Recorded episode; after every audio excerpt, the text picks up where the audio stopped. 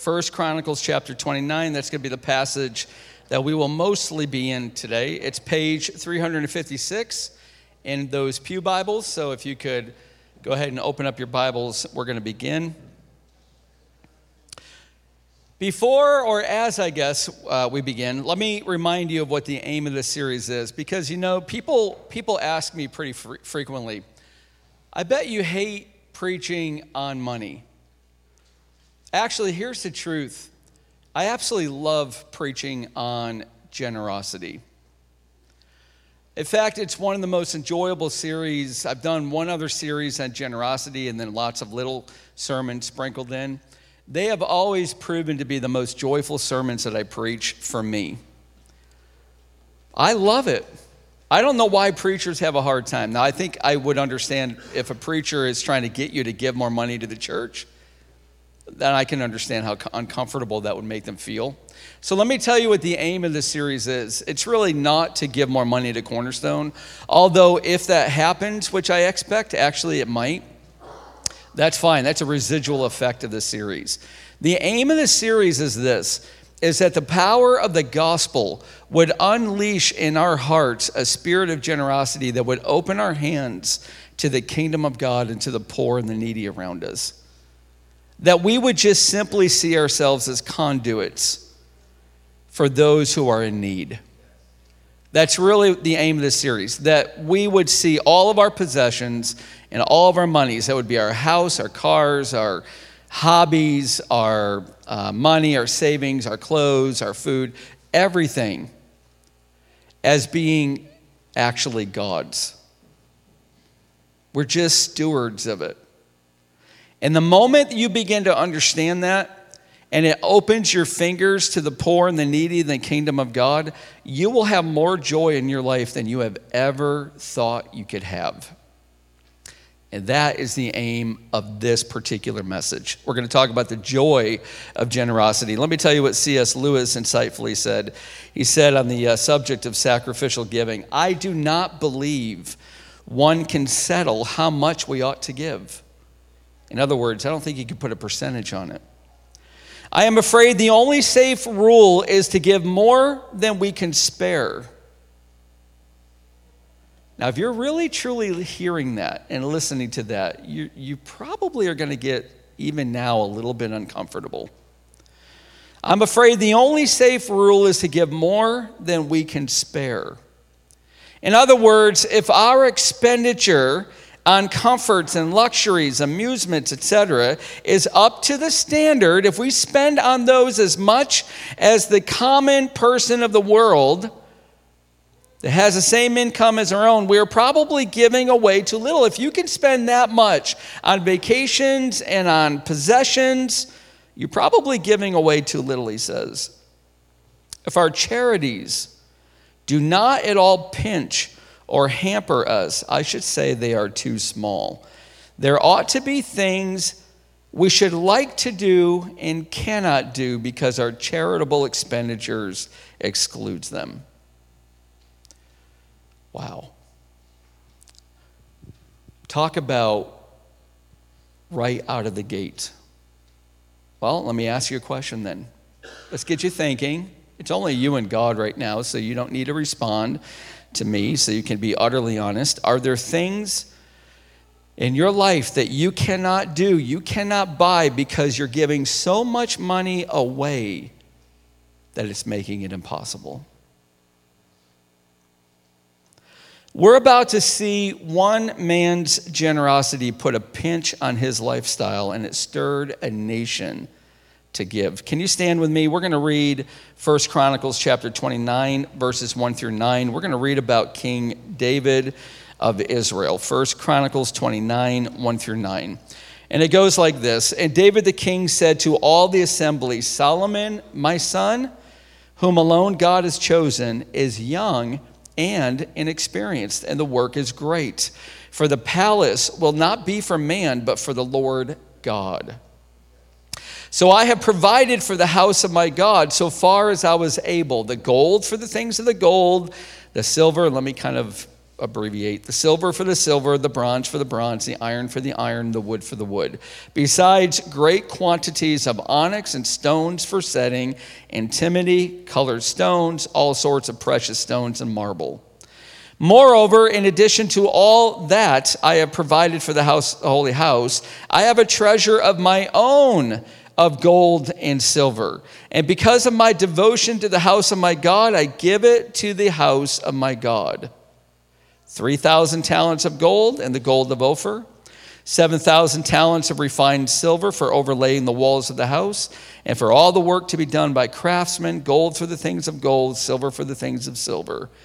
Who then will offer willingly, consecrating himself today to the Lord?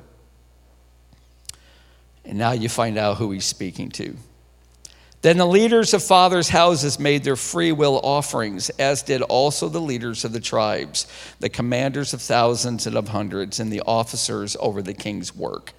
They gave for the service of the house of God 5,000 talents and 10,000 darics of gold, 10,000 talents of silver, 18,000 talents of bronze, and 100,000 talents of iron and whoever had precious stones gave them to the treasury of the house of the Lord in the care of Jeiel the Gershonite. Then the people rejoiced because they had given willingly, for with a whole heart they had offered freely to the Lord. David the king also rejoiced greatly. You may be seated. All right, I have three points for us. And they all begin with joyful generosity. The first is this joyful generosity is purposeful. Now, can you get back into your Bibles for a moment? You know by now that we're a church that will only preach the Word of God. And here's what the Word of God says again in verse 1. And David the king said to all the assembly, Solomon, my son, whom alone God has chosen, is young and inexperienced, and the work is great. For the palace will not be for man, but for the Lord God. Verse 2 So I have provided for the house of my God. So here's what's going on David is the king of Israel. And he wanted to build a house for God. He had built his own home. But God did not have a home, He had a tabernacle. It was a tent. He wanted to build a structure, a permanent structure for God, a temple, called here a palace for God. But God would not let him. God said, No, David, you cannot build it. We find out in 1 Chronicles chapter 22 why. He said to, uh, to David, You have shed much blood and have waged great wars. You see, God's house is to be a house of peace. Which, interestingly, his son, David's son Solomon, would build it, and there was never one single war in all the days of Solomon. So God says, It won't be you, David, because you have shed so much blood before me on earth. It's not that David was a, a uh, blood mongering warrior, is that he had to subdue the people around him.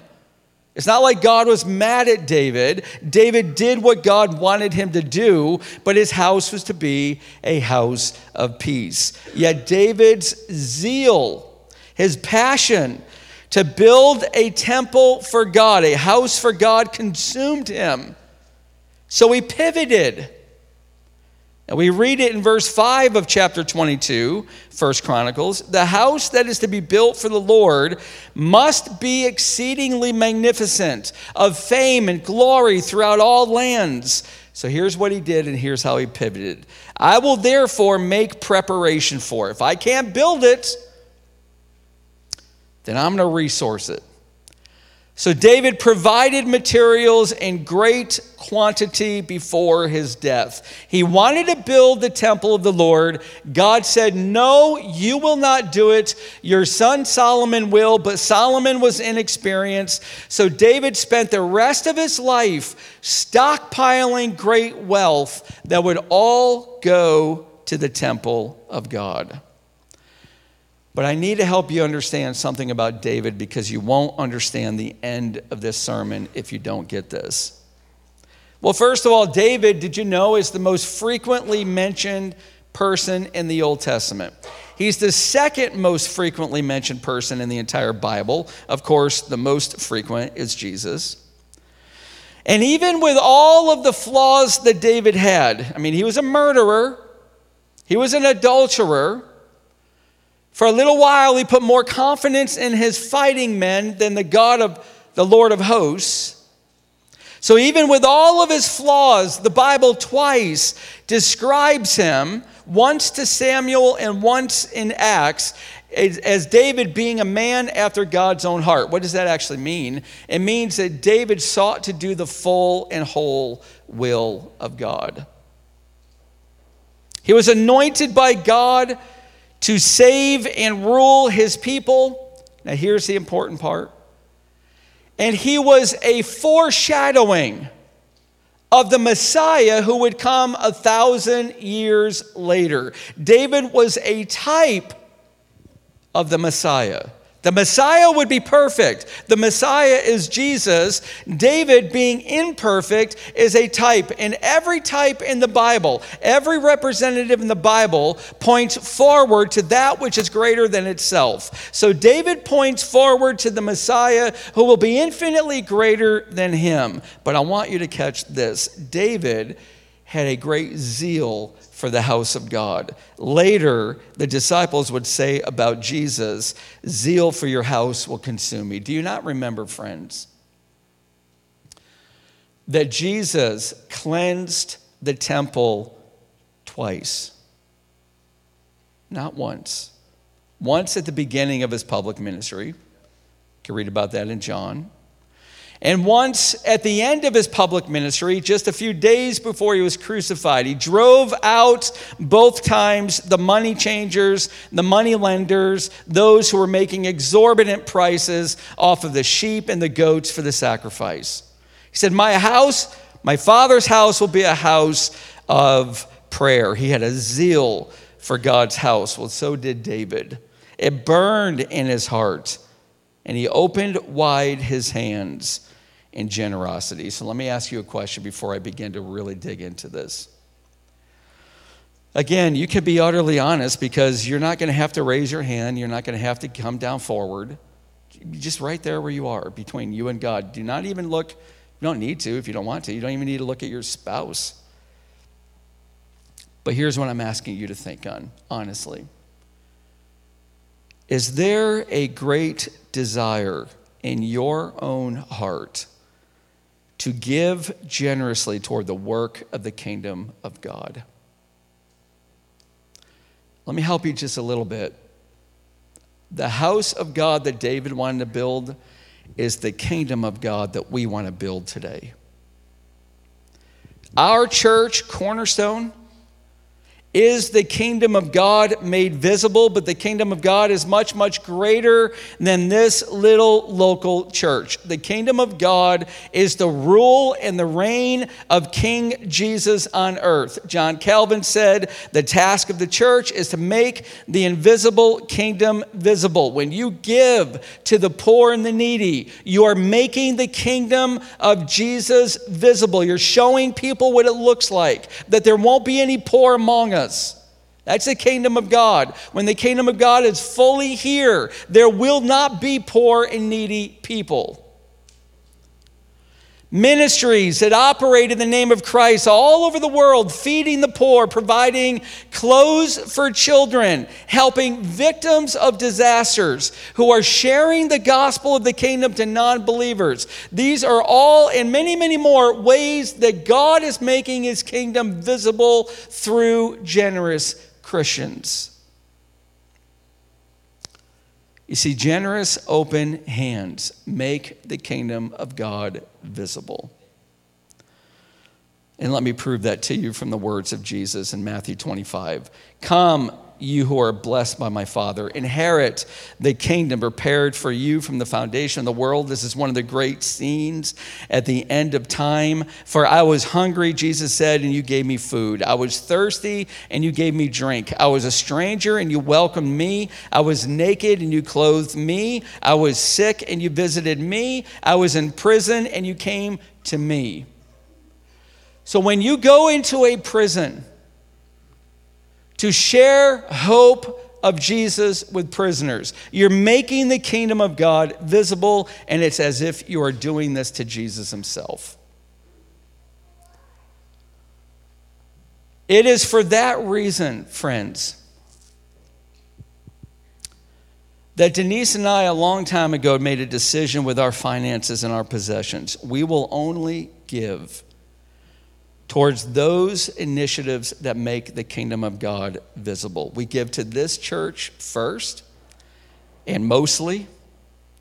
And on top of that, we support missionaries, we support ministries, and we give as the Lord leads to those in need around us, sometimes with money, sometimes with meals, sometimes inviting people to come in and live for a while with us. We give and because we give generously, listen, we can't afford extravagant vacations. We do not own a luxurious home, and we have zero regrets. Do you know that my wife and our whole marriage, we've done this? Not once has Denise ever said to me, not once, I wish we could get a nicer home. I wish we could go on better vacations. She's never, ever said that.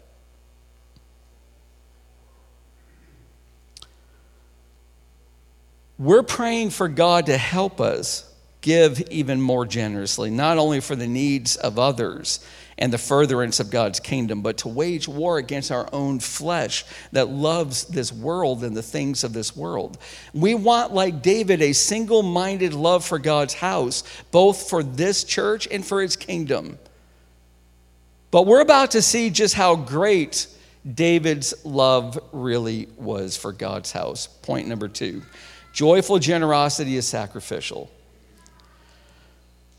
So I have provided, verse 2 from our passage, so I have provided for the house of my God. Now, if you've got your Bibles with you, your own Bibles, remember, if you're using a Pew Bible, it doesn't belong to you, it belongs to the Lord. So if I provided for the house of my God, I'd, I'd encourage you to underline the next six words. So far as I was able. I'd really encourage you to underline that.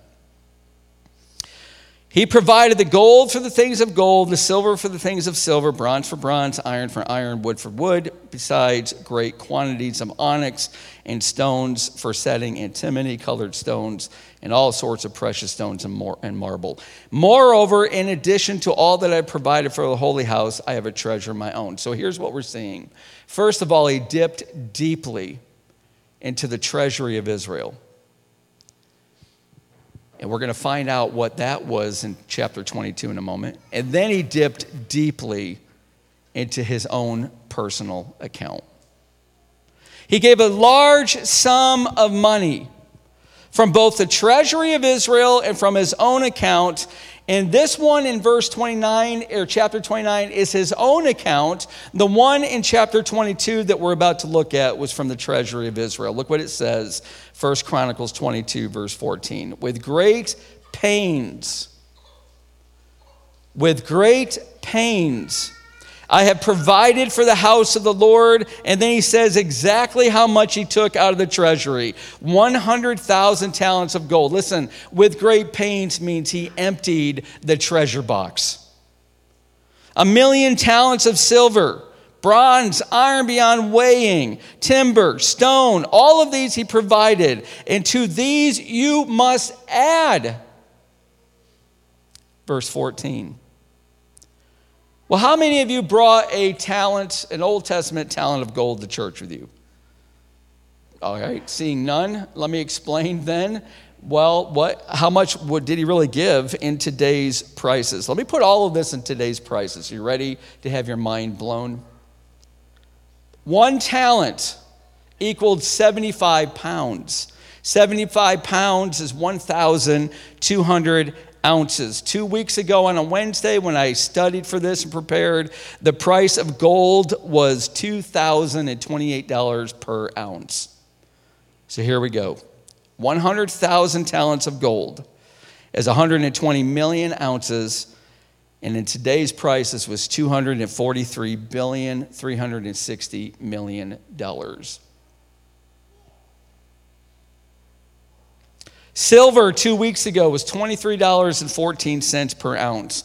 1 million talents, that's 1 billion 200 million ounces. In today's prices, that's 27 billion 768 million dollars. Let me put both of those together.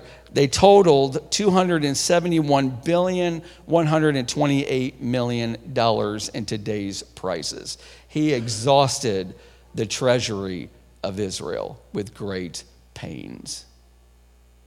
For what? The house of God.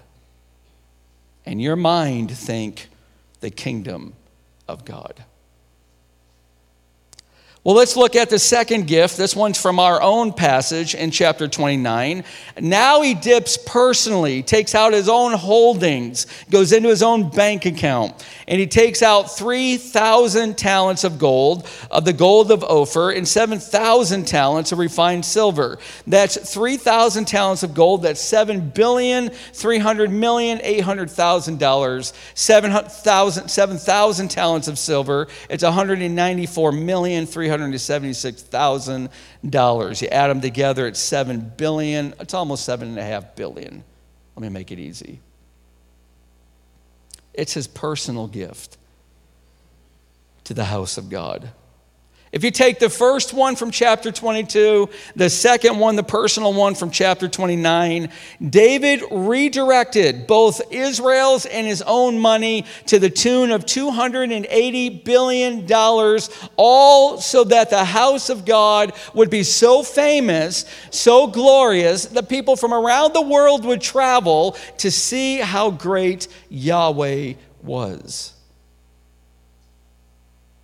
With great pains, he gave these amounts so far as he was able. Well, let's get personal. Let's be brave. Listen, I really do understand that I'm tampering with, I think, what is the biggest idol of the modern Christian. I get it. But let's be brave, Cornerstone, and ask ourselves right now are we giving of our possessions and our monies to the kingdom of God and to the poor and needy as far as we are able to the point of great pain. Are you? Nothing less is pleasing to the Lord. Nothing less. You know, it's common for American Christians, us, to give out of our excess, and it doesn't really reduce us.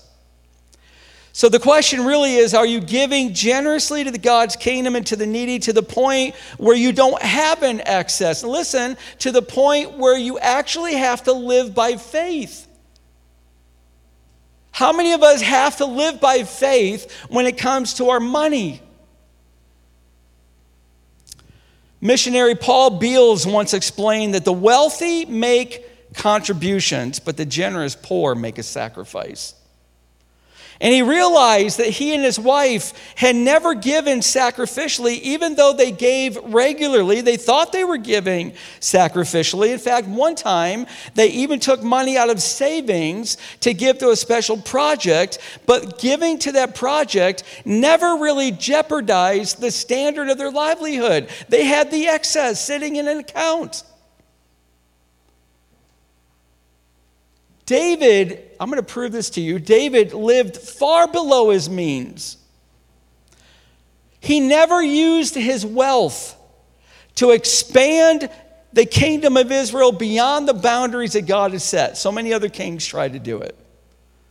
He began no public works that would be memorials to his greatness. He had all this money, all this treasury, and he didn't build one single park with his name on it. No streets named after him, no bricks that had his name on it. In fact, he obeyed God all of what God said that forbade the kings of Israel from accumulating wealth for themselves. Did you know that was a law in the Bible? No king of Israel can accumulate money and possessions for themselves. David obeyed it. He's one of the only kings that obeyed it. Oh, he had a lot of wealth, but it was all stored up for the house of God. You know, creating wealth, creating wealth can be a good thing. You do it every time you earn a paycheck. You do it when you invest in stocks that have dividends that come back to you. Creating wealth can be a good thing, but listen very carefully, please. Accumulating wealth for yourself is never a good thing. It's never a good thing. So, Christian, earn as much money as you can, but you and I are not to accumulate it. We are not to stockpile it beyond what we truly need for us and our families. When God gives wealth, it is to meet the needs of the one who receives it, and then through that person's generosity, meet the needs of the poor and finance the kingdom of God. That's the purpose of wealth. When God gives it, it is to be used, your needs and then the needs of others. And when we give extravagantly, generously, it has a more powerful effect on community that you belong to than you will ever know. And that's my point, my final point, point number three. Joyful generosity is contagious. It's contagious.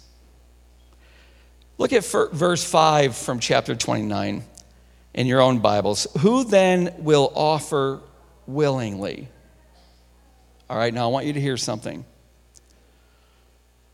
David did not browbeat, he did not manipulate, he did not guilt. And neither will I ever do that. You realize I don't know how much any of you give. I've never once had access to that. I've never wanted it. You know why I wouldn't want it? Is because for some of you, I'd be tempted to be impartial because you're giving a lot. For some of you, I'd be tempted to be disrespectful because you're giving nothing. I don't want any knowledge of that. I'm never going to browbeat you, and I'm never going to tell you how much you ought to give.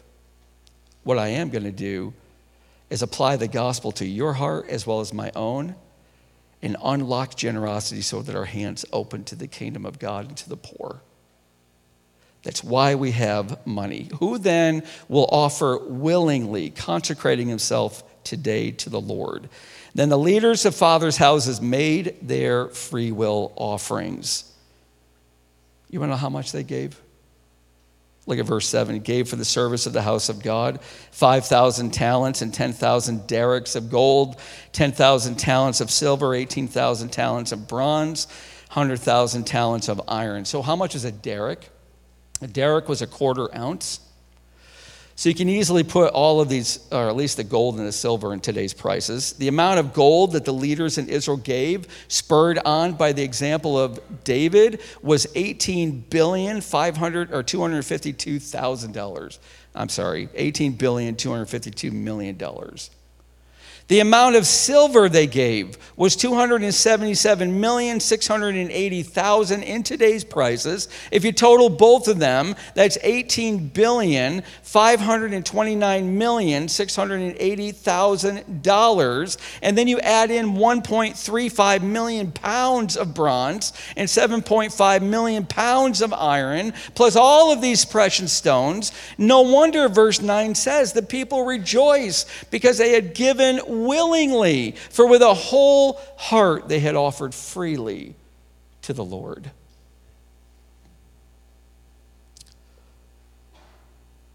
You see, we're not under the Old Testament law of the tithe.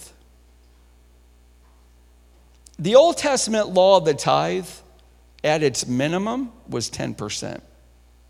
You know the reality of it? You brought in all of the free will offerings and all of the three year offerings and the annual offerings, it was 23%. We're not under that. You know why? Because here's what they did then, and here, here's what too many of us do now because you're operating under the law of the tithe. You just don't know you're under the law of grace. The law of the tithe today looks like this okay, 10% of everything is supposed to be to the Lord. That gives us 90% to do what we want. No, it doesn't. The law of grace is 100% of it is God's. And every bit of that that He gives to you, He is entrusting to open hands whose generous hearts have kept open so that he can direct it where he wants. It will certainly be to meet your needs and those of your family. But beyond that, it's for the kingdom of God and for the poor and the needy around. And if God says, hey, that's my money in your hand and I'm going to redirect it, our American pragmatism is to close our grip on that and say, no, possessively, that's mine. And God says, pry open your fingers. It's mine. Do you hoard? Be honest. That's a closed grip. Do you have anxiety over your financial future? That's a closed grip.